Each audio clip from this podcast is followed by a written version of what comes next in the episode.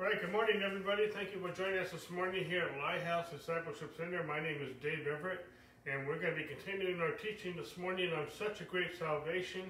And more specifically, we'll be in part five today talking about prosperity.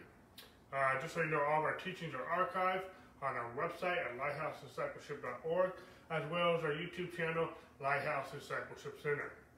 And we also want to say thank you to all those who have partnered with us with their tithes and their offerings.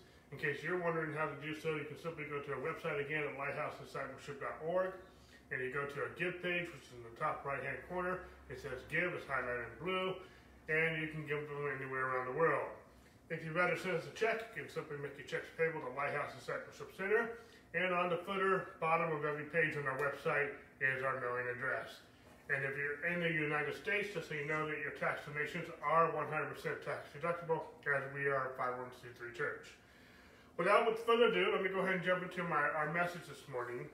As I've been, you know, we've been in this message. Of, uh, I didn't plan this when we first started this. I thought this would, might just be a few months uh, at most, but we've been, excuse me, we've been talking about such a great salvation for pretty much the whole the, the whole year. We're we're now in October, and we're in the fall, and we started I think back in February, and we started by talking about defining what salvation is. It's a gift. You can't earn it. It's by it's grace and it's faith. It's not grace alone. It's not faith alone. It's great. It's it's faith in His grace. Okay. The word salvation in both the Greek and the Hebrew is it's, in the Hebrew is Yeshua, and the Greek is soteria, and both words define the word as wholeness, healing, prosperity, deliverance, and just more definitions. Okay? We talked about the purpose of salvation. We talked about the necessity of salvation. And we've been talking for several months now about the benefits of salvation.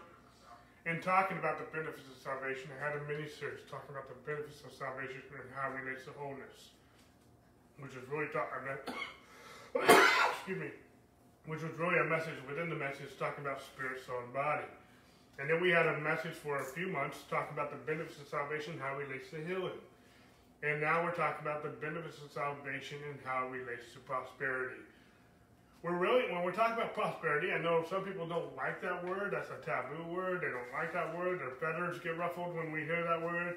Uh, they, they have an attitude about that word. Okay? But we're really talking about God's blessing in our lives. Okay? And last week I did a message I've never done before, but I actually did a message from Genesis to Revelation. And excuse me.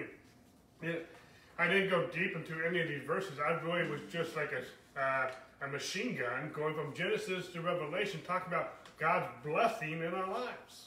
Okay? Prosperity is not just to do with finances, but it also doesn't exclude finances either. Okay? It doesn't exclude material things. It's not all about that stuff, and I'm going to get into that a little bit later in a moment. We really talk when we're talking about prosperity, we're really talking about God's covenant with his people. There's an old covenant and there's a new covenant called the better covenant. Okay? But there's some other covenants in the Bible. The Abrahamic covenant, the Noahic covenant, and I thought we were going to get to it this year, but we're so long in this series. But next year, 2023, I'll be talking about uh, God's covenant. And so we'll get to that a little more detail in a few months from now, okay? Because we're not we're not done with this, okay? And so we're still talking about the benefits of our salvation, and right now we're specifically highlighting prosperity. See, this whole subject of prosperity, I could really change the title, and this whole message is really about trusting God, trusting in His grace, trusting in His Word, trusting for God in everything. Every nothing's off limits that we're supposed to trust God in. We're supposed to trust God for our health. We're supposed to trust God for our wealth, our provision, and yet there's a lot of people in the church and outside the church where there's confusion and have different opinions regarding prosperity. You know, I've said this before and I'll say it again. If you don't like the word prosperity, just come up with your own word. Okay? If the word offends you, change the word. But the, the principle is still the same. Okay? The the first revelation we need in the area of finances or prosperity or abundance is knowing God wants us to prosper. If you don't even think God wants you to prosper or wants us to prosper, then you know this whole message is out the window with you.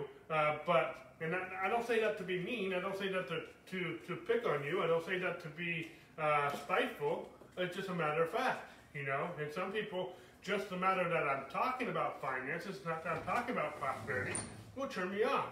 And and I I I get that, but I don't get that. I don't agree with it. I just uh, I'm not surprised by it because we have seen it many times. Okay. But God wants us to prosper. Okay?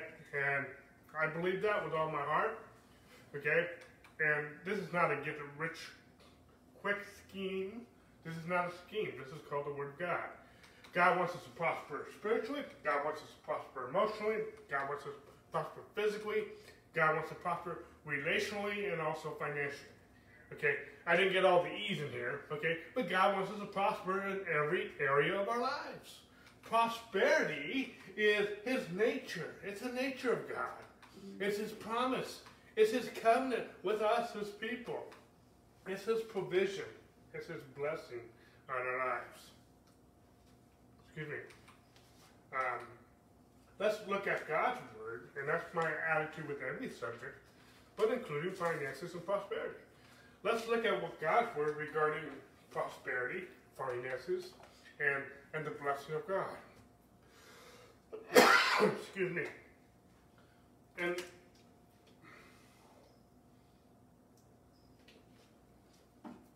excuse me again. You know, in many ways, this message this morning is going to really be a recap of several things I've said over the last few weeks. Um, I want to go forward in talking about sowing and reaping, and we'll tap into that a little bit today. Um, but I, in my spirit, I'm just not done uh, with what I'm talking about, and I don't know if I can get it all out. I don't know if it's all going to come out today, uh, but there's just something still brewing, and I'm trying to get it into words, and I'm praying for God for the, the wisdom and, and know-how and what exactly to say that's, that He, I feel like He wants me to say my spirit regarding the subject, okay? But everyone has an opinion regarding prosperity, whether positive or negative, okay? No one is indifferent about money, okay? You Yet people get irritated, they get offended, they get bent out of shape if a pastor like myself preaches on money. And it's no sore subject. I mean, the majority of people get irritated if I, a pastor, talk about money, finances, prosperity. And the fact that they get irritated tells me I need to teach on it. Okay? If something that the Word of God teaches offends you, Houston, we have a problem. Okay? And the problem's not God or His Word. Says sometimes the problem can be the pastor. Okay? But sometimes the pastor, sometimes the problem can also be the people. Okay? And so money affects our entire life. And the Bible talks a lot about money. I brought up scripture after scripture last week from every book of the Bible. I mean, when's the last time you heard a message from Obadiah or Second John or some of these other Bible? Every book of the Bible talked about God blessing his people and God's covenant with his people and prosperity. And not all the verses I shared last week had to do with finances. A lot of them did. But not all of them did. Prosperity is not just finances, but it doesn't exclude it either. Okay? You need to understand, I need to understand, okay, whenever I say you or I or we, I'm talking about all of us, okay? You need to understand how to relate to money, okay, from a biblical perspective from a godly perspective. Okay? We need to relate how to relate to stewardship, and we're going to get into that a little bit later in our teaching, not today. Okay?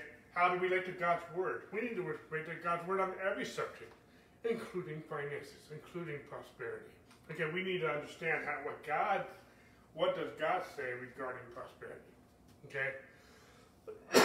Excuse me. Again, everyone has an opinion regarding prosperity and everyone is pretty proud of their opinion.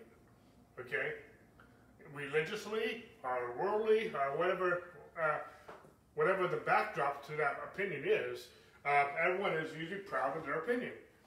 But honestly, and I'm not saying this to offend you, but who cares what you think? I don't care what you think. At the same point in time, I don't care what I think. Okay? I'm not picking on you, I'm picking on me too. Okay? I don't care what we think. I only care what God thinks. And as a pastor, I'm hoping and tr- trusting to convey what God thinks, not what Dave thinks. Okay? Who cares what Dave thinks? Who cares what you think? I want to know what God thinks.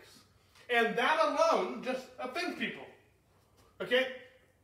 It offends people when I say, I only care what God thinks. Well, Pastor, that's not my truth. Well, you're not the truth. You're not the way, the truth, and the life. Okay?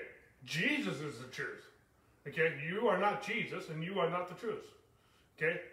I'm not going to base my theology, my, my belief system, my, my, my faith on you or me. Okay? Uh, faith comes from the Word of God. Faith does not come from you or me, or my opinion. Okay? I'm not. I'm not going to teach your truth. I'm not going to teach my truth. I'm going to teach by God's grace and by the help of the Holy Spirit. I'm going to teach the truth. Okay? And there's a definite article about that word truth. The truth, not a truth. Okay? I want to know what kind of covenant God has made with me and what kind of covenant God has made with you. I want to know how He wants me to relate to finances and money.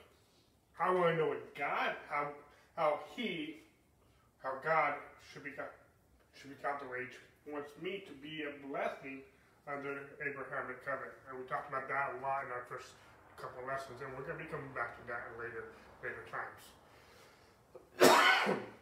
Excuse me again. And what I mean by that, so that I and you can be blessed to bless others. That's really what the Abrahamic covenant is, that we are blessed to be a blessing. And if people argue that we are to be blessed to be a blessing, then I can't help you. Okay? Because that's the Word of God. That is God's covenant with us. Okay? And that's what the Word of God says, even if you disagree with it. Okay? And in this subject, in, in this series, I said I'm going to cover five, excuse me, five topics, and these are not the only five topics I'm going to cover. But for a li- if you want a list, this is my list. What is God's will on the subject of prosperity? Why prosperity? I've been covering those two. I'm going to be coming back to those two today. And then I'm trying to go into sowing and reaping. Then we'll talk about stewardship. And then we'll talk about motives. So with motives, there's going to be some warnings in there. There's going to be some pitfalls in there that we need to address and be, be, be mindful of.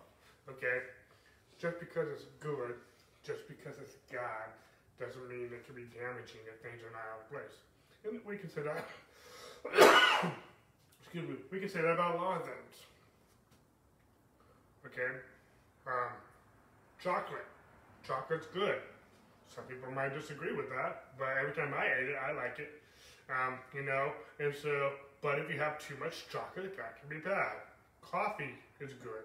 I don't like coffee. Most of you like coffee, and you'll say it's good. But if you have too much coffee, that could be a bad thing. Okay? I had so many carrots when I was young that I turned yellow. Carrots are good. Turning yellow, uh, not so much.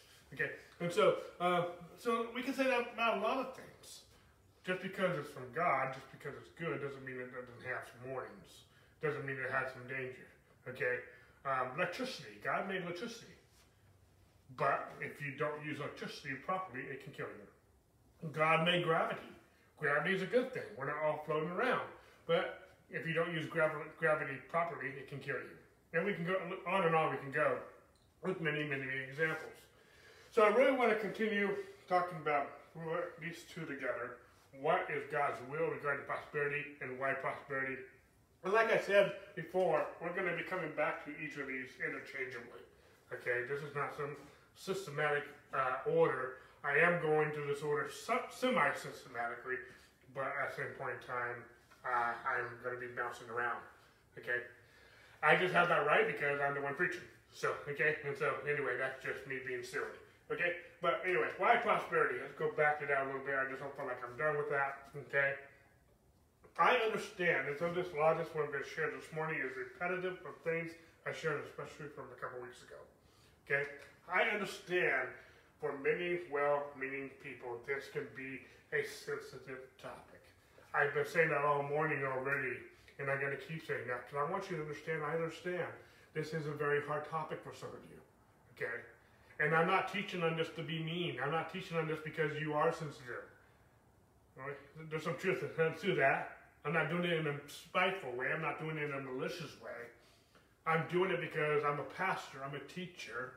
And it's God's put it on my heart to teach this. Okay? But I understand it's sensitive. And so, in some ways, I'm, I'm going to tread lightly. But in some ways, I need to pop the bubble. Okay? And so I'm going to be sensitive. I know many hearts have become offended on this topic. Why? Because many, many, by, and they become offended by many religious abuses. There's been many abuses, and I call them religious because they're not God. Anything that's religious to me is a counterfeit. Okay? And so they are counterfeit abuses. And this, these abuses has caused people to fear and avoid the topic of prosperity and finances. Okay? So again, yes, there are abuses in the body of Christ from many pulpits regarding finances, regarding prosperity. Excuse me.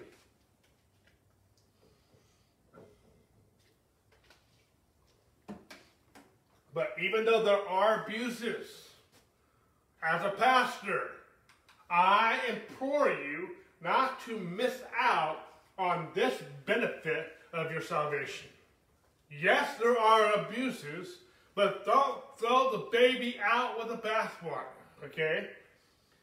Just because some people are abusing the topic, abusing the subject, abusing finances and prosperity, I encourage you to set aside any past upsets and offenses you may have suffered because of these abuses. Okay? I implore you to allow the Word of God to reveal finances from a biblical New Covenant perspective. I understand there's a lot of bad perspectives, and some of you have a hard time setting that aside, but I, excuse me, by God's grace, by the help of the Holy Spirit, I'm asking you to, to do that. Not for my benefit, okay? Whether you agree with me or disagree with me is not going to change me. But I'm wanting you to build a have a doctrine on finances and prosperity that's biblically based. Not based on the kooks that are out there, and not based on the abuse that's out there, and not, not avoiding the topic, not abusing the topic, but a biblical perspective. I, but there is an anti-prosperity teaching attitude that is very prevalent in the church today. It's an anti-prosperity teaching. I kind of grew up with that. Uh, the different churches I've been part of from time to time, it was there, um, some more than others. And I'm not picking on any particular person or church or individual, but this anti-prosperity teaching has been very prevalent in the church today for the past few generations. Okay? Yet most people with this attitude want to prosper. I talked about this in length a few weeks ago. Many people are anti prosperity, and yet they want to prosper. What do you mean by that? Everyone who teaches or believes against prosperity, whether that be from a pulpit or in a one on one conversation, they don't have a job. If you are anti prosperity, then why are you working for a paycheck? Because if you're anti prosperity, then let's all live on the street. Let's all be homeless. Let's live poverty to the core. You say you're against prosperity, but you're working for a job to be prosperous. Maybe, well, yeah, Pastor Dave, but I'm not talking about being a millionaire. I'm not necessarily talking about being a millionaire. That may come that may come to play, and I'll deal with that a little bit later, both the good and bad. But prosperity is provision. Okay? Yes, I'm going to be talking about abundance. We're going to get there. But just having food on the plate, clothes on your back, and a roof over your head is prosperity. Because there's some people who don't have that. And that's called poverty. Okay? And so I'm not just talking about extravagance. I'm not talking against extravagance, and we'll get to and we'll get into that. But provision is prosperity. It's a benefit of our salvation. The Lord is our provider. And yet some people teach against prosperity, and yet they, they're working for a paycheck. You're not working for free. Some people work for free. I understand there's volunteer work. Okay? But most of us are working for a job. Most of us, most of us will accept a raise. Even pastors will accept a raise. There's almost no obligation to know that if your boss said that you can have a raise, or maybe you're a business owner and you realize, you know what, I can start taking a bigger sum out because the business is doing good. We all want to make more money. That's prosperity. And yet some of us will still teach against it. Uh, same thing goes with the promotion, you know, our raise. Farmers, those who have a crop. Some of you are in cultures where that is your lifestyle. Okay? That's how you make money. That's how you provide for your family. You're, you're against prosperity, but you want your family to be taken care of. And this is not only your care of your family, but some of you, this is your business. Okay? How many of you run a business or are a manager of a business or a corporation? Are you working for another corporation? How many of you want your business to do well? And yet you teach against prosperity, but you want your business to grow? That's hypocritical. Okay? And so um, everyone who teaches against prosperity has investments, whether that be a home or an asset of some sort, land, a crop, a business, and on and on I can go. Many, uh, everyone who teaches against prosperity has a savings account or a piggy bank or something or some a hole in the ground or somewhere where they are saving money. Okay? And so it, all these and I I could go on and on with those lists. But there's so many people who teach against prosperity, yet they want to prosper. We went to go church, visit a church recently. They were against prosperity, and yet they were praying for God to increase their finances. You can't have it both ways, folks. You can't preach against prosperity and then pray for prosperity. okay? It, it, it, it, something's, something's wrong here. Okay? And again, I'm not, I'm not naming names, and that's not my point this morning. There are reasons why this attitude of anti-prosperity is so prevalent. As I've already mentioned, there's been some abuses out there. Some prosperity teachers live lifestyles that accommodate criticism. I'm going to come back to this a little bit later from another point of view. But faith comes by hearing the Word of God, not knowing about so and so and how they teach it or how they live it. Okay? I, faith for salvation, and salvation, soteria in the Greek, Yeshua in the Hebrew, that's the word salvation in the Greek and Hebrew, it includes prosperity by definition, comes by hearing teaching on prosperity. Faith comes from hearing the Word of God. We talked about healing, we talked about wholeness, we talked about many different subjects. I can talk about marriage, I can talk about parenting, I can talk about different how many of you want your, your marriage to prosper? That's prosperity. How many of you want your relationships to prosper? That's prosperity. How many of you want your church to grow? That's prosperity. How many of you want to have favor with God, favor with men, and a good understanding? That is prosperity. How many of you want your, your family to be healthy? That's prosperity. How many of you want to be sound in your mind and your emotions? That's prosperity. Okay? How many of you want, if you have bills, you want to be responsible to pay your bills and being a good steward? That is prosperity. Okay? And so um, I could go on, and on and on and go. But faith for salvation, and we're not just talking about prosperity, because we've already talked, we've been talking about this for a year, folks. And I haven't been talking about finances for a year. I've been talking about all different aspects of our salvation and I can still teach this for 10 more years and still not cover every aspect of our salvation. Okay? But in this segment of our teaching, for the last four weeks, now we're week five, and for a few more weeks to come, I am going to be talking about prosperity because that is the subject that we're talking about in this moment in time.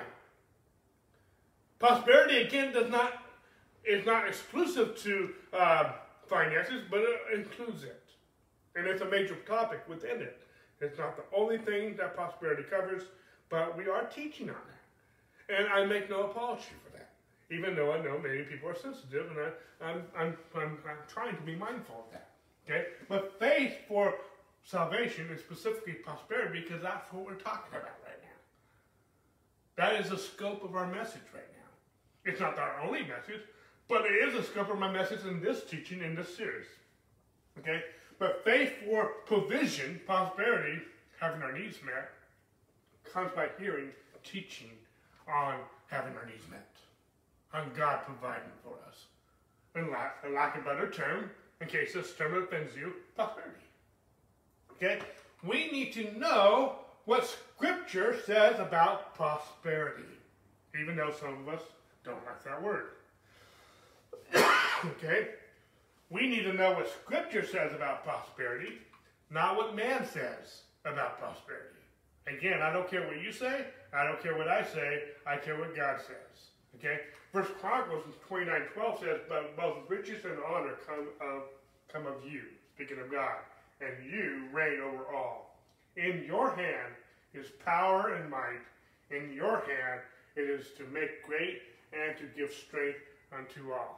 Everything that's being described here is prosperity. Having strength, being great, having power and might. That's all elements of prosperity. Okay?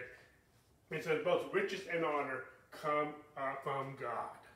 Okay? It says in Psalm 34:10, they who seek the Lord shall not want any good thing. We talked, I gave you several verses. I gave you several verses last week, and they're not even all. I, it's still only a drop in the bucket of how God wants to bless us and be our provider. We have to trust God for everything. Trusting in yourself is sin. Trusting in the world is sin. Trusting in other people is sin. Anything that's not of faith is sin. But trusting God is what the Word of God is called faith. And it's faith in His grace. It's faith in His salvation, which includes prosperity. Jeremiah 10 23 says, Oh Lord, I know the way of man is not in himself. It is not in man who walks to direct his own steps. If you are trusting yourself to provide for your family, if you're trusting yourself to build your ministry or your business, if you're trusting yourself for anything to be a good parent, to be a good husband, to be a good wife, to be a good person, to be a member of our society, then that is called sin because your faith is in you. And you're trusting you as your own source and not trusting in God. That is an antichrist mentality. Okay? I'm not saying you are Antichrist, but anything that's against or instead of Christ, the word Antichrist, Antichristo in the Greek, means against or instead of Christ. And anytime we're trusting anything else, including ourselves, but God, that is Antichrist. That is not, that is sin. That is not right. That is wrong. That is dangerous. Okay? Proverbs 3, Proverbs 3, I'm going to look at several verses here. Let not mercy and truth forsake you, and bind them around your neck Write them on the tablet of your heart, and so find favor and high esteem in the sight of God and man. Okay? I can talk a lot about that, but let's go forward. It will be health to your flesh. That's health. And strength to your bones. Honor the Lord with your possessions. That's prosperity. And first fruits of your increase. Let's talk about tithing. Did I miss something? Okay, yeah, I did. Okay. Give me, let's go back. Let me reread this again, because I want you to hear all this in context. Let not mercy and truth forsake you. Bind them around your neck. Write them on the tablet of your heart, and so find favor and high esteem in the sight of God and man. Okay? Trust in the Lord with all your heart, and lean not on your understanding. In all your ways acknowledge him, and he shall direct your paths.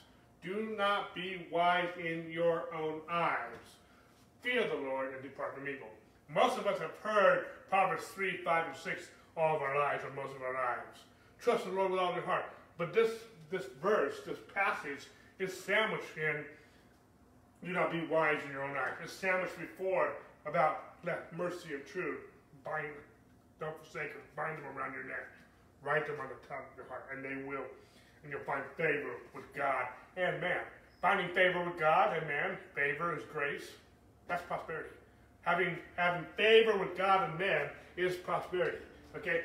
Trust, but you do this but not by trusting yourself. You do this by trusting God. Okay? In all your ways, acknowledge Him. Don't be wise in your own eyes. If you're being wise in your own eyes, Excuse me. First of all, that's sin. That's not faith in God, that's faith in you. Okay? And it says, and if you do this, it will be health to your flesh. We just talked about healing for several weeks. And strength to your bones. Honor the Lord with your possessions. That's prosperity. Let's talk about tithing here too. And your first fruits of your increase. So that your barns will be filled with plenty. That's prosperity. And your vats will overflow with new wine. Joel talked about that in the Latter day Church. That our vats will be filled and overflowing with wine. Peter preached on that at Pentecost. Okay? And so, my son, do not despise the chastening of the Lord, nor, me, nor detest his correction. For whom the Lord loves, he corrects, just as the Father, the Son, in whom he delights. We, we read this in Hebrews chapter 12. And we take this out of context, but he's talking about, again, letting mercy and truth be around your neck. Trust in the Lord with all your heart. Lean not on understanding. Be wise. Don't be wise in your own eyes. Honor the Lord with your possessions. Honor Him with your tithing. And we take this out of context so many times, and I, I, I don't. And I taught on this whole passage at length in our wisdom series that I taught a few years back. And then sometime I will teach some of that again. But I want to take this into a segue to go to Jeremiah 17, 5 through 8. And it says, Thus says the Lord. I'm going to take this from the King James. Cursed is the man that trusted in man, and makes flesh his arm, and whose heart departed from the Lord, for he shall be like a heath in the desert, and shall not see when the heat when the good comes. But shall inhabit the parched places in the wilderness in the salt land, not inhabited. I'm going to come back to that, but let's go to verse 7.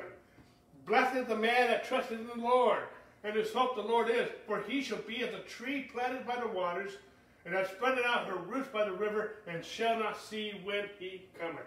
But her leaf shall be green, and shall not be careful in the of drought, neither cease from yielding fruit. So this passage in Jeremiah 17, 5 8 is talking is comparing a cursed man to a blessed man. One is cursed and one is blessed. The cursed man is trusting in man, trusting in flesh for his strength. the blessed man is trusting in God for his strength. But both men, the cursed man and the blessed man, have a blind spot. The cursed man doesn't see the good when it comes. The good is there. The good is there for both the cursed man and the blessed man, but he doesn't see it. Good coming to you is prosperity. But the cursed man, the prosperity is coming to the cursed man, but he doesn't see it.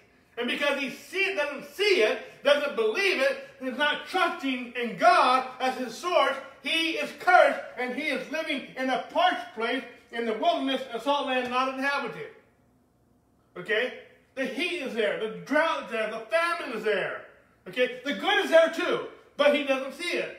The blessed man also has a blind spot. And he doesn't see when the heat comes.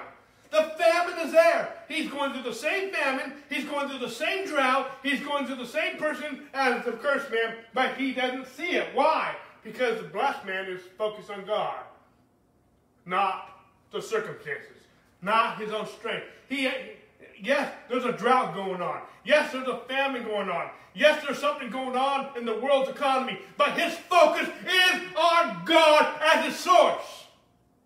And his prosperity is not coming from himself. His prosperity is coming from God. And he says, it her leaf shall be green. That's prosperity. Shall not be careful in the year of drought. The drought, and he's not even being careful. He's not being foolish, but he's not being careful. Neither ceases from yielding fruit. Yielding fruit is prosperity, it's provision, it's abundance. and when I read this passage, I see the blessed man living in abundance, and I see the cursed man living without. The good is coming to both, but only the blessed man is receiving it because he's focusing on God as his strength. The heat is coming to both. Okay, the famine is coming to both, both. But that's all the cursed man is seeing because his strength, his, his trust is in man the, go- the world, the government, other people, or himself. But the blessed man is trusting in God. Prosperity and poverty are coming to both. But the cursed man is walking in poverty because he's trusting in man as his source, himself as his source, and not God. The blessed man, even though there's poverty all around him, is not participating in the world economy. He's participating in God's economy because his trust and his source is God. Okay?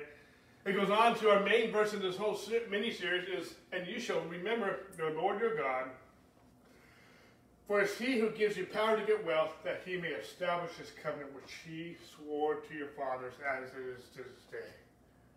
See, God gives the one who gives us, God is the one who gives us power to get wealth. He's the one that gives us the ability to get wealth. He's the one that gives us the wisdom to get wealth. Okay? We, a lot of us are anti-wealth, anti-prosperity, but God says that He gives us the power, the ability, and the wisdom to get wealth. That's what the verse says. Let me go backward. And you shall remember the Lord your God, for it is He who gives you the power to get wealth, that He may establish His covenant. So again, God gives, is the one who gives us the power and the ability and the wisdom to get wealth. Why? So that he can establish his covenant with us and in the earth. Whether you realize it or not, God is your source for prosperity. He's your source for everything.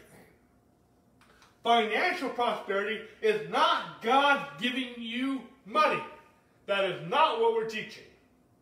Prosperity is not God giving you money directly. No.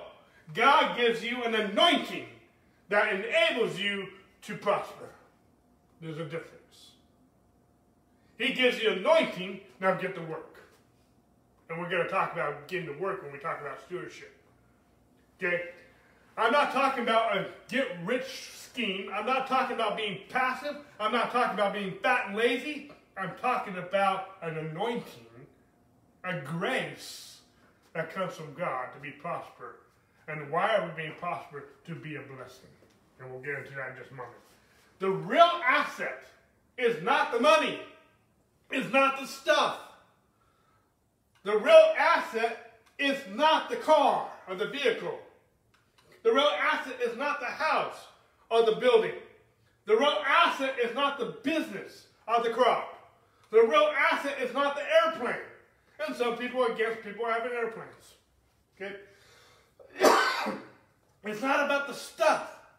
It's not about the tool or the resource. And I'm going to come back to this airplane thing in a few moments. Okay? We, we need to knock over some sacred cows. And we'll do that in just a minute. minute okay? The real asset is not the stuff, the real asset is God. The real asset is Jesus. The real asset is the gospel, the power of God unto salvation, unto wholeness, unto healing, unto prosperity, and, and unto deliverance. And the list can go on and on. Money, uh, many will ask, do you believe in prosperity? Do you believe in prosperity, Pastor Dave? And my answer is yes, I believe in God. I've taught him this in weeks past. I'm not going to teach it so much today, but I believe that God, I believe in our El Shaddai. I believe in our God who is more than enough, the, the many-breasted God. Okay, I believe in Jehovah Jireh, that he is our provider. I believe in Jehovah Shalom, that he is our peace and that he is our provision. The real asset is not the stuff. These are tools. These are part of the blessing and the covenant God has with us. But the real asset is the anointing to produce wealth and prosperity. But why do we have the anointing to produce wealth and prosperity? Why do we have that anointing? So that he can establish his covenant. So that we can be who God says that we are by covenant. And so that we can do what God has called us to do by covenant. Okay? The real asset is not the stuff. The real asset is the favor of God. The real asset is God's amazing, amazing grace. Money in itself is not prosperity. Money is the byproduct, the fruit of prosperity. Okay? Unfortunately, many Christians measure prosperity by their possessions. In, other words, being prosperous is relying on God as your true and only source. I want to say this again. This is really my main point in this entire topic is that we are relying on God as our true and our only source in everything. Provision, wisdom, relationships, prosperity, and on and on we can go. But right now, in this subject, in this series, we're talking about prosperity. And I, being prosperous is relying on God. Being wealthy, being rich, and not trusting God is not prosperity. Okay, and I'll get into that in a few moments. Yet there are rich people who seem to be prospering without trusting God. But their riches usually destroy their lives. 1 Timothy 6 9, I'll be coming back to here regularly. But they that will be rich fall into temptation and a snare, and to many foolish and hurtful lusts, which drown man in destruction and perdition. Excuse me. We'll be coming back to this many times uh, throughout our series.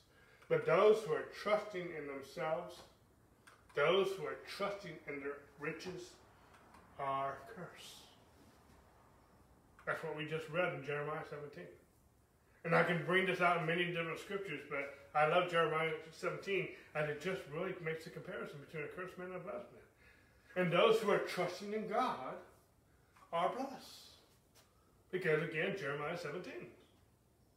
Okay? Those who are trusting in their riches often have continuous hardships. Can hardships come to the, the blessed man? Yes. Well, the blessed man also had the same drought, had the same heat, had the same climate. Okay?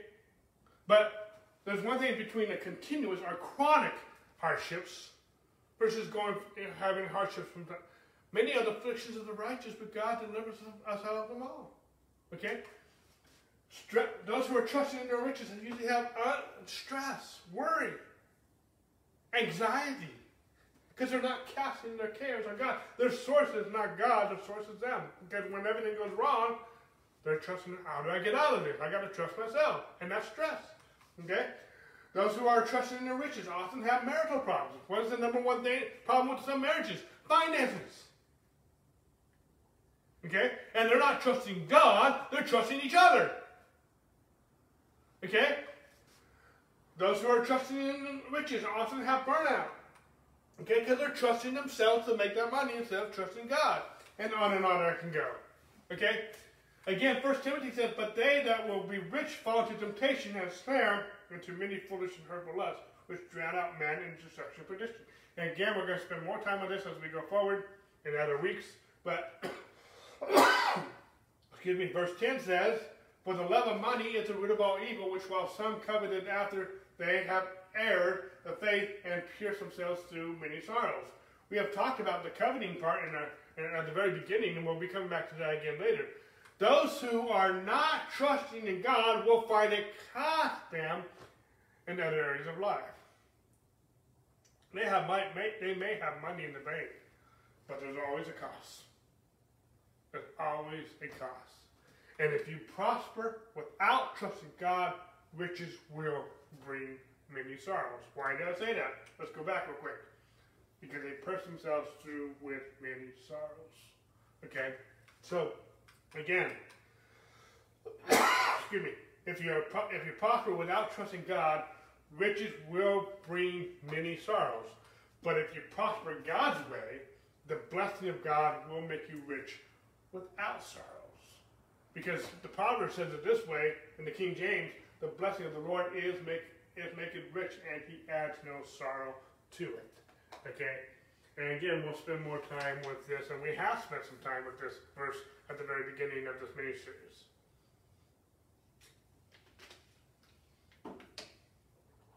But again, the real asset is not the stuff, the tools, the resources. Yet some prosperity teachers live lifestyles that accommodates criticism. Okay? Now let me just go off on this just for a minute. This is not my main point, but I, I feel like I got to address something here. I, I might address it again later on as well. Some people criticize pastors or ministers for having, and I'll use one of the string ones, airplanes. Okay? I don't have an airplane. I don't have any intention to have an airplane. Okay? Um, but that may come sometime. Excuse me. And yet, some of the same critics, maybe not all, but some of the same critics, if a musician or a politician or some businessman had an airplane to do his business, they're okay with that. But a pastor or minister who's preaching the gospel, doing one of the best vocations that you can think of, one of the most honorable vocations you can think of, needs an airplane to go from one ministry assignment to another ministry assignment is wrong. It's okay for the world to do something that's going to bring money that is essential for them to do their business, but it's not wrong for someone who's doing the highest calling of God to need a tool to get them from one place to the other by buying an airplane. They're okay with them buying a car. It better not be an expensive car. It better not be a reliable car. Okay? But it, it in other words, there's a mentality that pastors are supposed to be poor. And the Word of God doesn't teach that. Okay? And we'll get into some of that in more detail later. The point I'm trying to make right now, yes, there are those who have, and they're just, their lifestyles, their message does accommodate criticism. There are some people, they're, they're all in it for personal gain. They're not in it to preach the gospel. The gospel is a tool for them to be rich, not the other way around. And I get it, there's some kooks. I get it, there's some people who put it out of order. And I get it, the way they present the message is wrong. Okay? But there's some people, they're genuine. And I'm going to say something here. I'm going to say it again in just a few moments. And I don't mean this to be mean. I don't mean it to be crude. I mean, not crude, but rude. But it needs to be said. Some of us need to keep our religious mouth shut. Okay? Some of us need to learn to mind our own business. You don't know what God's called them to do. You don't know the whole story. And you need to mind your own business. Some people have brought the criticism on themselves. I get that. But some people, you need to stop talking in contempt against God's anointed. Okay? You are out of line. Okay? And some people get it, the criticism is loudly brought on themselves, but some people you have you have you have criticized with the same brush, and you are playing with dangerous territory by speaking against God's anointed. Okay? So, anyway, there's a warning there. Don't judge a man's harvest until you have seen his seed. Okay? We're, we're going into this, this third realm now. I may bounce back to the other two, but we're talking about sowing and reaping. Okay? And I'm not going to go real deep with this yet today. Okay? But when you sow seeds, we can expect a harvest. For example, if you sow corn, do you expect to harvest corn? If you sow tomatoes, seeds, do you expect to reap tomatoes? If you sow wheat, do you expect to harvest wheat? If you sow a seed, do you expect a harvest? A harvest is prosperity. If you are anti prosperity, then you are anti-sowing. Because if you sow, you will reap. Sowing and reaping, although it's not exclusively a financial term, is a law that God has in the land just like he has the law of gravity. If you sow, you will reap. If you sow weeds, you'll reap weeds. If you sow corn, you'll reap corn. Dogs beget dogs, monkeys beget monkeys, zebras beget zebras, uh, uh, fleas beget fleas, and so on and so on. Okay? And so God, from the beginning, said every seed is to produce after its own kind. He said that in Genesis 1.11, and it's still true today, and that is prosperity. Okay? But when we sow seeds, we can expect a harvest. And why are you so concerned about your brother's harvest? I'm going to get deeper into sowing and reaping, but I want to address something right now. Why are you so concerned about your brother's harvest? Well, he has a rich, he has an expensive car. He has an airplane. He has this or that. He has this, whatever it might be. Why are you so concerned about your brother's harvest? Where's your harvest? What are you expecting? Don't be concerned about your brother's field. What's in your field? Okay? What seeds have you sown? You're mad at your brother because he's sown seeds and he's reaping a harvest while you're sitting on your couch watching as the stomach turns. And you're mad at your brother for reaping harvest because he's sown seed while you haven't sown any seeds, or bad seeds, or negative seeds, or criticism seeds, or religious seeds. What seeds are you sowing? Because you can sow seeds like maybe you don't have the same field. Maybe you don't have, but because you're against prosperity, you don't even have the seed to produce to, to sow. You don't even have the ground to sow. But you're mad at your brother because he does have a land, he does have seeds to sow, and he's reaping harvest. And you're mad at your brother when you need to be you need to focus on your own field. You're focused on the guy who has five talents when you only have one and you've been burying your talent because you think he's a hard taskmaster. Jesus dealt with that. Okay? That attitude. What seeds have you sown? Who are you trusting? Are you trusting you? Are you trusting your brother? Are you trusting this other minister? Are you trusting your pastor? Are you trusting your government? Are you trusting the world? Or are you trusting God? Who are you trusting? You're mad at your brother because he's trusting God and he's reaping a harvest. And you're not even looking at, you're not even trusting God. And you're, you're mad at your brother for reaping a harvest when you're not trusting God and you are still, don't see the good when it comes, just like it says in Jeremiah 17. Again, I'm not saying this to be mean.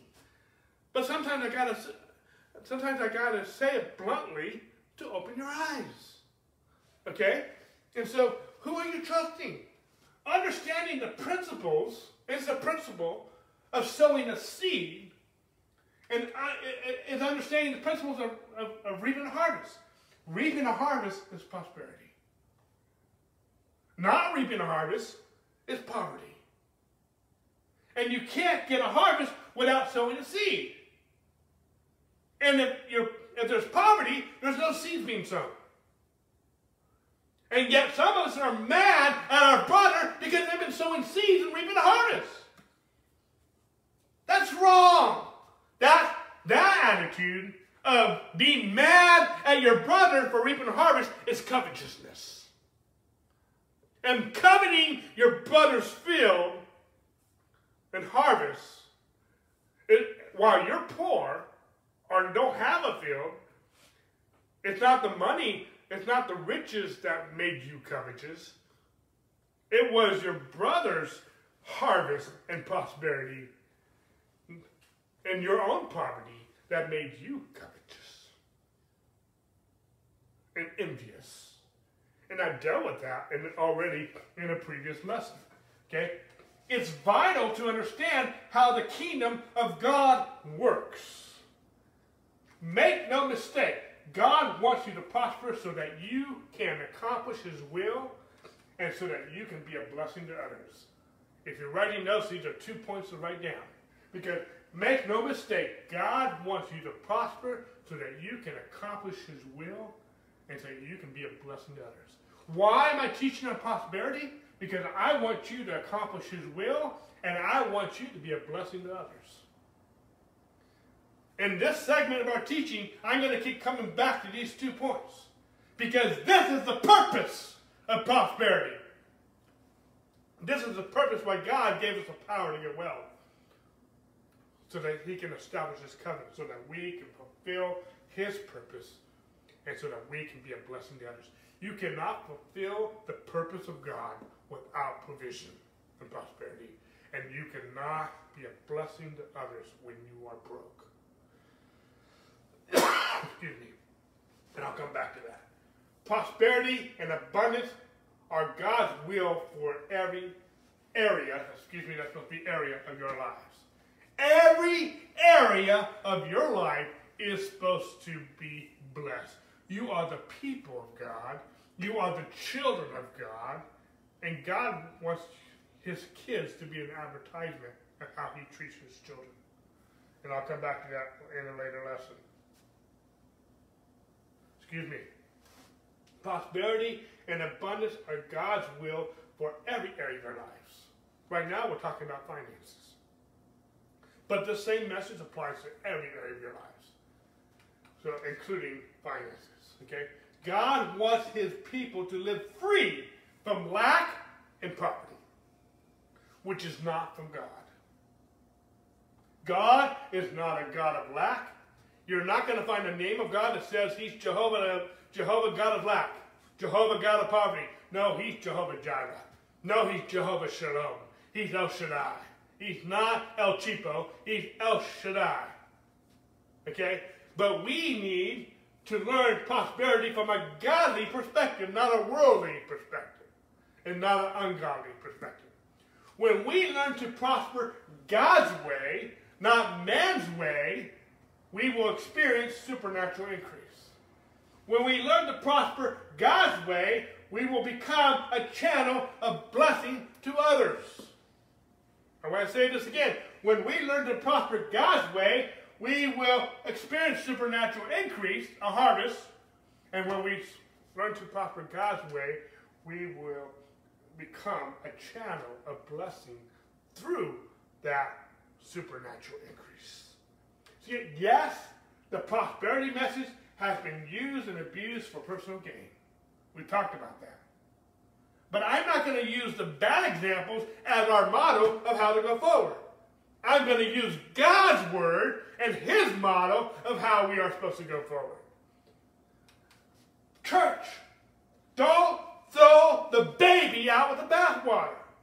Some of you need to change the bathwater. Yeah, it's stinking to the high heavens. But don't throw the baby out.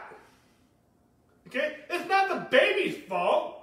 You need to change the water. Change the water. Give that baby some fresh water. For crying out loud. You can't clean a baby with dirty water. But don't throw the baby out. Okay? Just because people have used and abused the truth, just because someone is poor does not mean they are godly, and just because someone is rich does not mean they're ungodly. Again, make no mistake, God wants you to prosper so you can accomplish His will and you can be a blessing to others. And you can't do either one of these if you're broke. You can't fulfill God's will. To fulfill God's will, it will take money. And to be a blessing to others, it will take money and resources. Okay? You can't give what you don't have. It's more blessed to give than receive. It's more blessed to give than receive. We'll get we'll get to that. But you you can't give something you don't have. It's more blessed to give than receive. But you got to receive it so you can give it. Okay? No one in Scripture ever said, I would have done God's will, but I just couldn't afford it. You won't find any scripture, you won't find any testimony. I would have done what God called me to do, but I just couldn't afford it. You won't find one scripture that says anything or teaches anything to that, to that accord. The first step into life, a life of abundance is to believe prosperity is God's will for your life. Before you were saved, you had to be convinced salvation was God's will. Before you can receive healing, you have to be convinced of God's will to heal you. And before you can receive prosperity, you have to be convinced it's God's will to, have, to prosper. Yet we need to hear from God's perspective. We need to hear from a godly perspective. We need to hear from a, the Word of God and not the words of man. By your traditions, you make the Word of God of no effect. Okay? 2 Corinthians 8 9, another key verse for the series is, For you know the grace of the Lord Jesus Christ, that though he was rich, yet for your sakes he became poor, that you through his poverty might become rich. We've talked about this before. I'm talking about it again, and we'll talk about it some more. And yet there's a lot of help in missing the scripture that I just read. There's a lot of help out there. We went to a church this week just to get something fresh. We only went to receive. We, we were giving, we're ministering so much. We just went, went to another church this week just to, to be encouraged and fellowship and whatnot. And yet there's someone out of the crowd, it doesn't reflect necessarily the church, but this person, and they, they, they gave us a lot of help to miss the scripture right here. you know? And again, I'm not picking on anybody. I just say, it's out there. There's a lot of help out there. But when you take a text out of its context, you will be left with a con. And a lot of people think that second, what the verse I just read from Second Corinthians is not talking about money and riches, but the entire context of Second Corinthians chapter 8 and 9, two chapters, is talking about money. And in the middle of the first chapter of this context, he's talking, he says that you, through his poverty, might become rich. And some people think he's not talking about money. And yet the whole context is talking about money.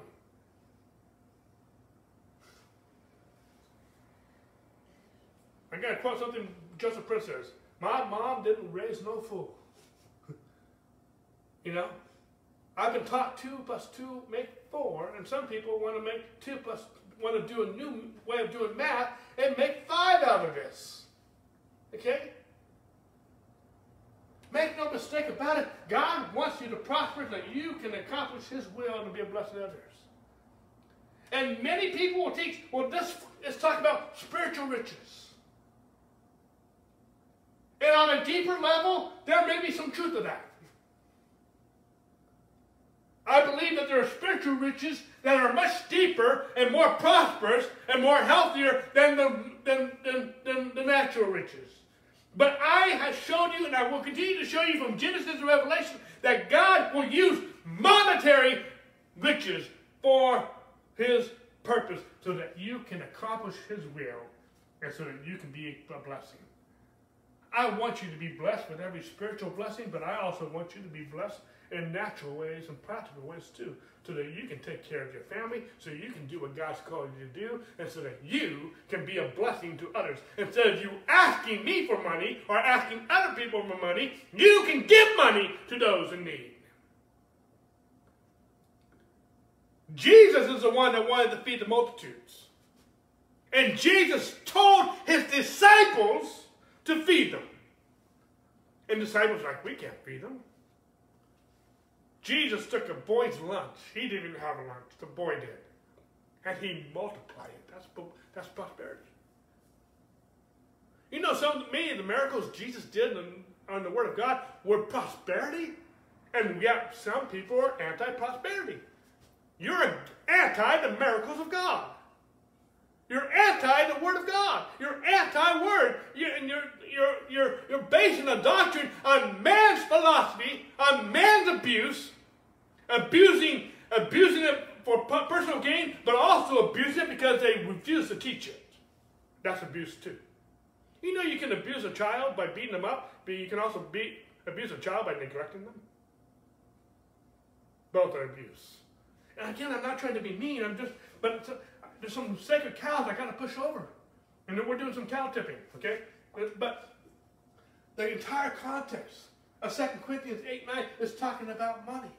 And some people believe prosperity is wrong. Okay? Then they do everything they can on their own to make money. Something wrong with that. They think prosperity is wrong, and yet they do everything they can on their own to be prosperous. If prosperity is so wrong, why go to work? If prosperity is so wrong, why pray for provision? Why ask for help? Okay? Yes, Jesus did caution us against greed. In Luke uh, 12, he said, and he, and he said to them, excuse me, take heed and beware of the covetousness. We dealt with that already. We'll deal with it some more. For one's life does not consist in the abundance of the things he possesses. Paul also talked about greed to Timothy. We already discussed this from 1 Timothy 6 9, but let's look at it in the Amplified. But those who crave to be, be rich fall into temptation and the snare and, fall, and, and to many foolish, useless godless and hurtful desires that plunge man into ruin and destruction and miserable perishing. Error, even unbelievers misquote money is the root of all evil because they misquote the very next verse that says it's the love of money that's the root of all evil. It's the love of money that's the problem. Money itself is neither good or bad. Money is simply a tool. But it is what we are trusting that makes money good or bad. And it's who we are trusting that makes it bless, a blessing or a curse. It is what we do with that money that makes it good or bad. See, all the lusts, all the lust of the flesh, all the lust of the world can be purchased with money. But none of the gifts of God can be purchased with money. None of the blessings of God can be purchased with money. None of our inheritance in our covenant with God can be purchased with money. Redemption cannot be purchased with money. So, yes, we do have to keep our hearts pure in our desire for prosperity. And we're going to talk about that more deeply when we get to motives. We need to have pure motives when we are desiring what God, what God promised us. Okay? We also must keep God's covenant's purpose in mind regarding money and prosperity. And that also goes with motives, which we'll talk about later as well. But again, make no mistake, God wants to prosper you so that you can accomplish His will and be a blessing to others. God gives us both seed to sow, and He also gives us bread to eat. We've talked about this in length already in multiple, multiple passages of Scripture. God gives us money to give, but He also gives us money to supply our own needs. One reason some people live from paycheck to paycheck is because they eat all their seeds. Okay? That's one that's not the only reason. There are some other reasons too. But we do, we don't sow or give some of what God gives us, we will never live in abundance. When God gives you provision, seed, and money is a seed. He wants you to sow some of it and live off some of it. But some of us are eating all of it. He gives us bread, to, he gives us seed to sow and bread to eat, but some of us are eating all the seed. And so we're wondering why we're never prospering, we're never growing in abundance, because we're never giving, we're never planting any of that seed in the ground. Okay? Abundance is, and that's what we're going to get into when we're talking about sowing and reaping, and we're not going to get there, we're not going to get deep with that this morning. Okay? Abundance is a result of sowing. Abundance is a result of giving. Okay? Second Corinthians says it this way, and now he who ministers seed to the sower both ministers bread for your food. See the, see the bread there and the, and the seed there? And multiply, we'll come back to that, your seed sown and increase the fruits of your righteousness, being enriched in everything to all bountifulness which causes, excuse me, which causes to us thanksgiving to God. See, again, abundance is a result of sowing. Abundance is a result of giving. And giving is a result, and giving is a result of abundance. Abundance is a result of giving, and giving is a result of abundance. The two are dependent on one another. Okay? I want to say that again. Abundance is a result of giving, and giving is a result of abundance. It's a cycle. And they are dependent on each other. We give so we ha- can have, and we have so that we can give. Am I making sense? You don't sow a crop so you don't have some. But if you eat it all, you have nothing to sow for the next crop. Okay? The more we sow, the more we will have. And the more we give, the word sow and give are used interchangeably, the more we will have. That's how God designed it. That's how the kingdom of God works. And God has many of the parables, God used sowing and reaping as an analogy of how the kingdom of God works. Okay? The parable of the sower. And Jesus said, if you don't understand this parable, you can't understand any of the parables. Okay? And it's all about an analogy of sowing and reaping. Luke 6.38 says, Give and it will be given to you, good measure, pressed down, shaken together, and running over, what we put into your bosom, for with the same measure that you use it, it will be measured back to you. We're going to spend more time on this. I keep referring to this verse. We'll spend more time in it in, in, in time to come. But the word abundance, it, it, it means great or plentiful amount. Okay? And the word plentiful means existing in great quantity or ample supply. The purpose of abundance is to be a channel of supply to others. Remember, that's one of our purposes to do God's will and to be a blessing to others. One of the purposes of abundance is to be a channel of supply to others. And if you are against prosperity, you are cutting off, you are damming up that channel. Okay? Acts 20 in the ESV says, In all things I have shown you that by working hard, and we'll talk about this more in detail later, in this way we must help the weak. And remember the words of the Lord Jesus, how he himself said, It is more blessed to give than to receive. There's a lot I can glean from here, and a lot we will come back to in later later lessons. But for now, we must go. We must go from being a consumer to being a producer. But even by being a producer, we need to consume some of it. If you're producing a harvest, a crop, by golly, eat some of it. Don't eat all of it, but you got to eat some. Okay? And there's nothing wrong with that. He gave you seed to sow and bread to eat. Okay? Believing for more it, to give is right. Believing for more to give is holy. For believing more to give is God's plan. And if you are against prosperity, then you are against God giving you more to be a blessing. That's Antichrist. If you really peel back onion far enough. Okay? If you are against prosperity, and you are only concerned that God gives you enough to get by, you're selfish.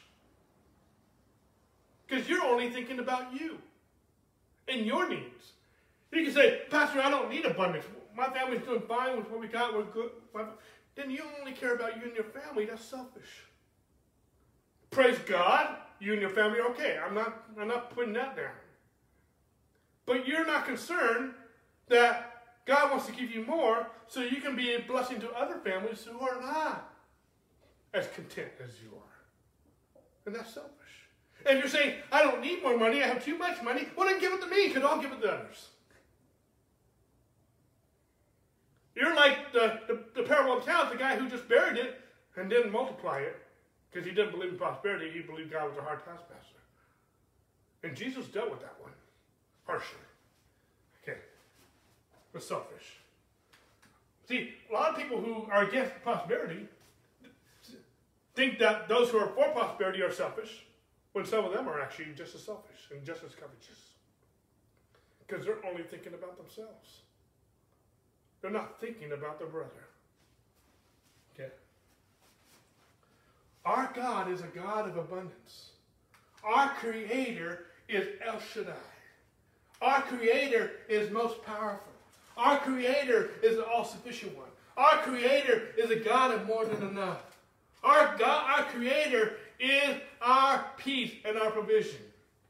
And he says, and this is a recap from previous week, he says in Psalm 19 in the New Living, he says, the heavens proclaim the glory of God. The skies display his craftsmanship. Day after day, they continue to speak. Night after night, they, they make him known. And I gave some of these facts a couple weeks ago, but I want to give them to you again I'm not trying to have a science lesson here, but the Earth is 93 million miles from the Sun. The Sun is over a, a million times larger than the Earth, that, and traveling at the speed of light, which is 86,000 miles per second. you can circle the Earth seven times. You can travel to the Sun in eight minutes. You can travel to Pluto in five and a half hours. And you can travel to the nearest star in four years and four months at the, light of, at the, at the speed of light. Also, some creation facts is that uh, there's 100 billion stars in our own galaxy called the Milky Way. And there are over 100 million galaxies in known space. And there are over 7 million species of animals and over 30 million species of plants. Our God is a God of abundance. And those of you who are against prosperity, you're against God. Because that's who He is. You're not saying it in that, with that attitude, and you're not saying it with that context, okay, and even that mindset, but when you peel back the onion and you realize what you're doing, what you're saying, and what you're believing, it's wrong. God, not only God is God, God, God of abundance, all these things that God created, and I can go a lot deeper. okay, this is very generic.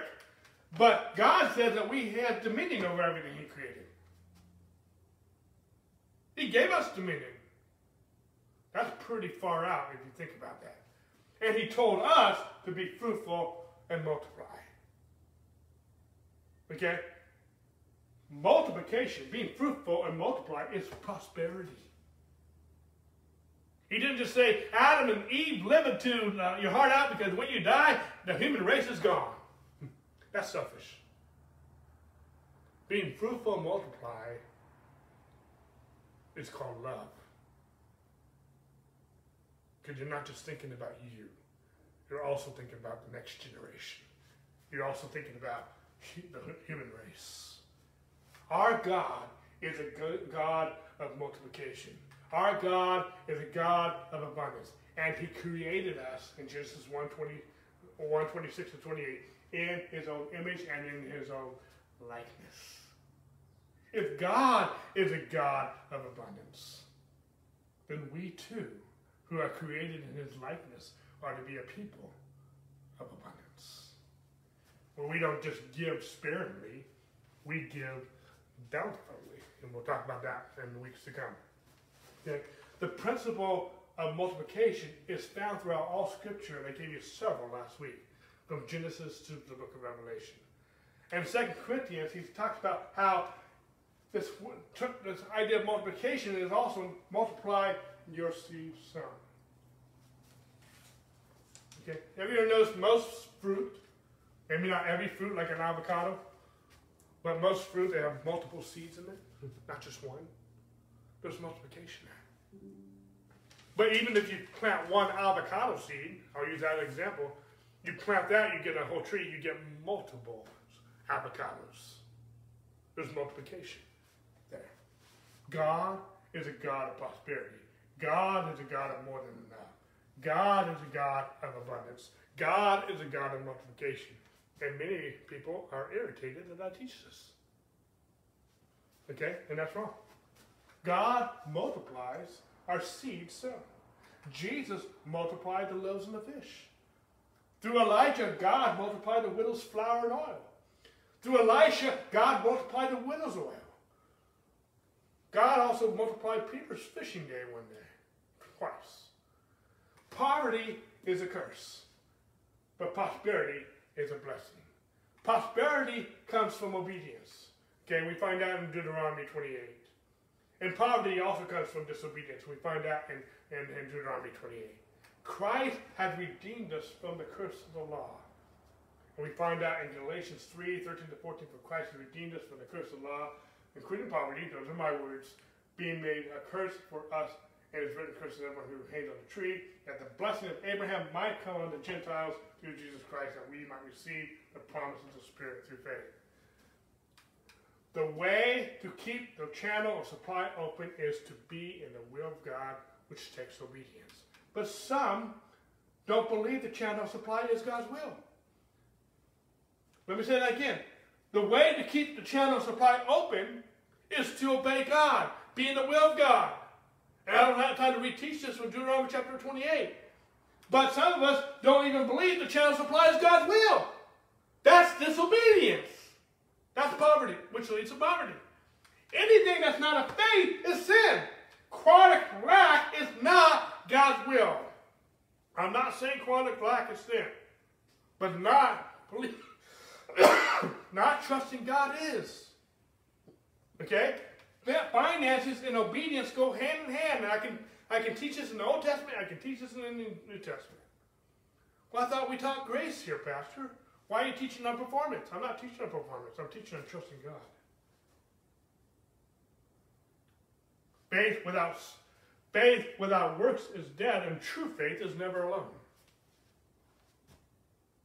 We are not doing good works for God to bless us. We are doing good works because He has blessed us. There's a difference.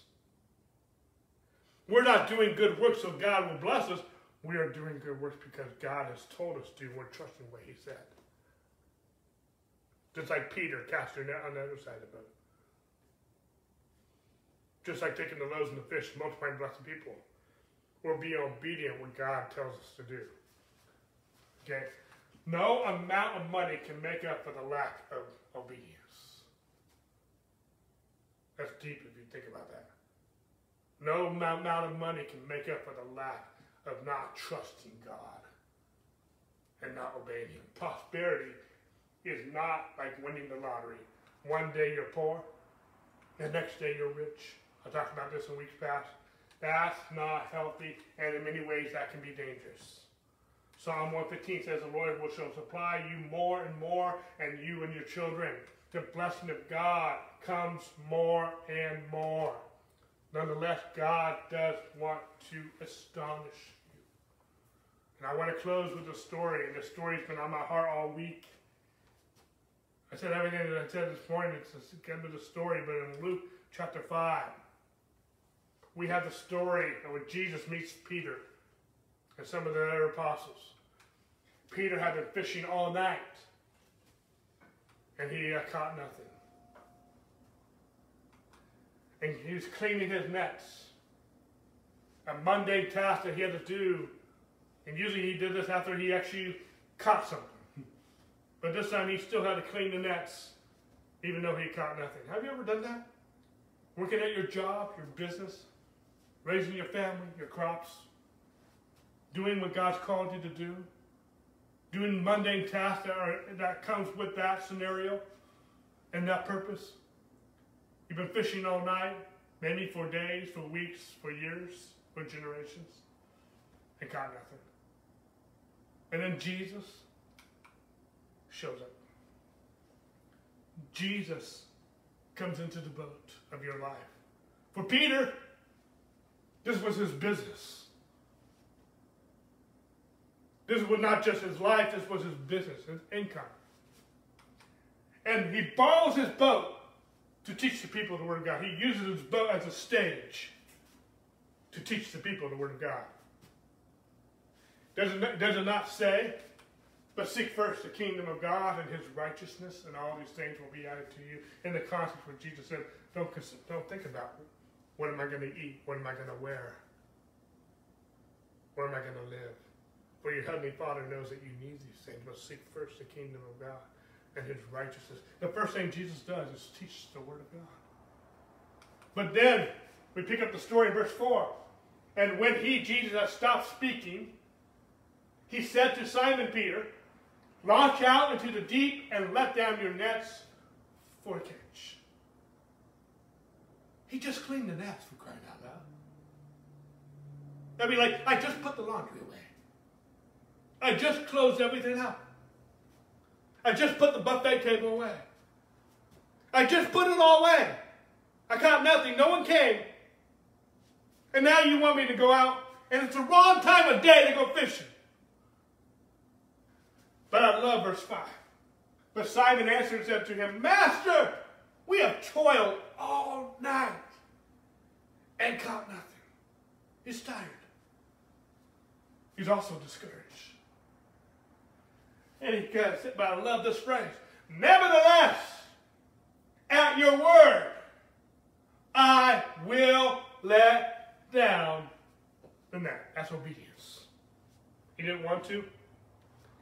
As a professional fisherman, he didn't put any logic to it. He just tried, he toiled all night, caught nothing. What's one more time? What's the thing? But nevertheless, at your word, I will let down there. It's more blessed to give than receive. He's got to receive something. Okay? In verse 6. And when they had done this, when they obeyed him, when they trusted his word, they caught a great number of fish, and their net was breaking. So they signaled to their partners in the other boat to come and help them. And they filled both boats so they began to sink. Talk about a fish story when you got home. Honey, you'll never believe I caught a fish this big. I mean, I caught so many fish, the net began to break and the boats began to sink. Sure, Peter. You know, anyway, me being facetious. But he goes on. For he and all who were with him were astonished. I love that word. They catch a fish which they had taken. Fish for Peter, a fisherman, was his paycheck, was his livelihood. Fish were money to him, power to get well. But I don't believe in prosperity, Pastor. Well, Jesus didn't get that memo. It was abundance. He only needed a few fish. He only needed at least one net. Obviously, they went out with more boats, more nets than just the one. But they definitely didn't need a net breaking, boat sinking load of fish. Well, Jesus, God didn't get the memo. God wants to astonish you at the goodness of God. God wants to make you an example of how God treats his children. God wants to bless you to be a blessing. God wants to bless you to fulfill his purpose. From this time forward, I didn't read it in the notes.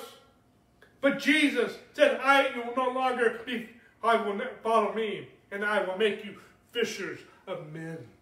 Folks, we are, there's such an anti-prosperity message, and I get there's a lot of abuse out there. I get there's a lot of wrong teaching out there. I get there's a lot of kooks out there. But there's a message that God wants us not to be poor as a church mouse, but He wants us to be the people of God in this generation, in this hour, whatever country you're in. I don't care what's going on in your country. I don't care what's going on in your government. I am here to preach God in the kingdom of God. I'm not saying I don't care I don't care for you. I'm saying it, it's not it's not based on you. I'm not looking at the heat. I'm not looking at the drought. I'm looking at God. Jeremiah 17, 5 through 8. Trust God.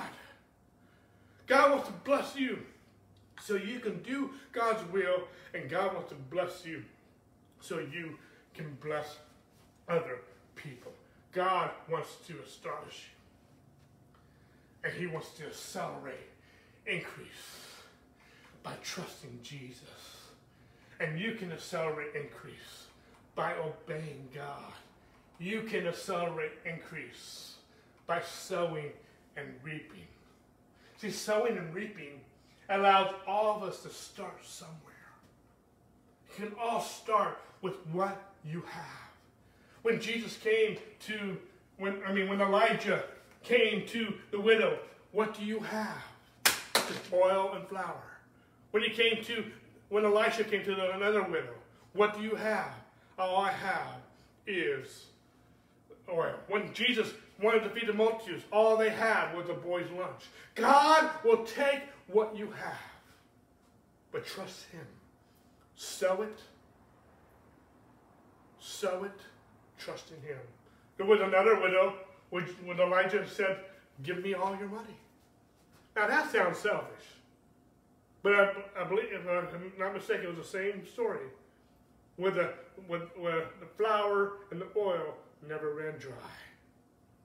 Because God was, it's about trusting God. It's not about the money. I got more notes. We got more things that we're going to cover in the weeks to go. But we're going to cover this in the weeks. We're talking about church, such a great salvation. And I can't, it's hard for me to convey what I really want to convey. But we need to trust God. Most of us, including myself, are experiencing so little of what God really has for us in this hour, in this generation, and the and the circumstances that surround us, and our, the countries that we live in, and the situation we live in. God wants to bless your socks off like He blessed Peter's socks off, so that you can fulfill your purpose, and so that you can be a blessing to other people. There's so much I want. I hope you're listening. I hope you're receiving, and there's more to, to be talked about in the weeks to come. God bless you guys. You all have a great week.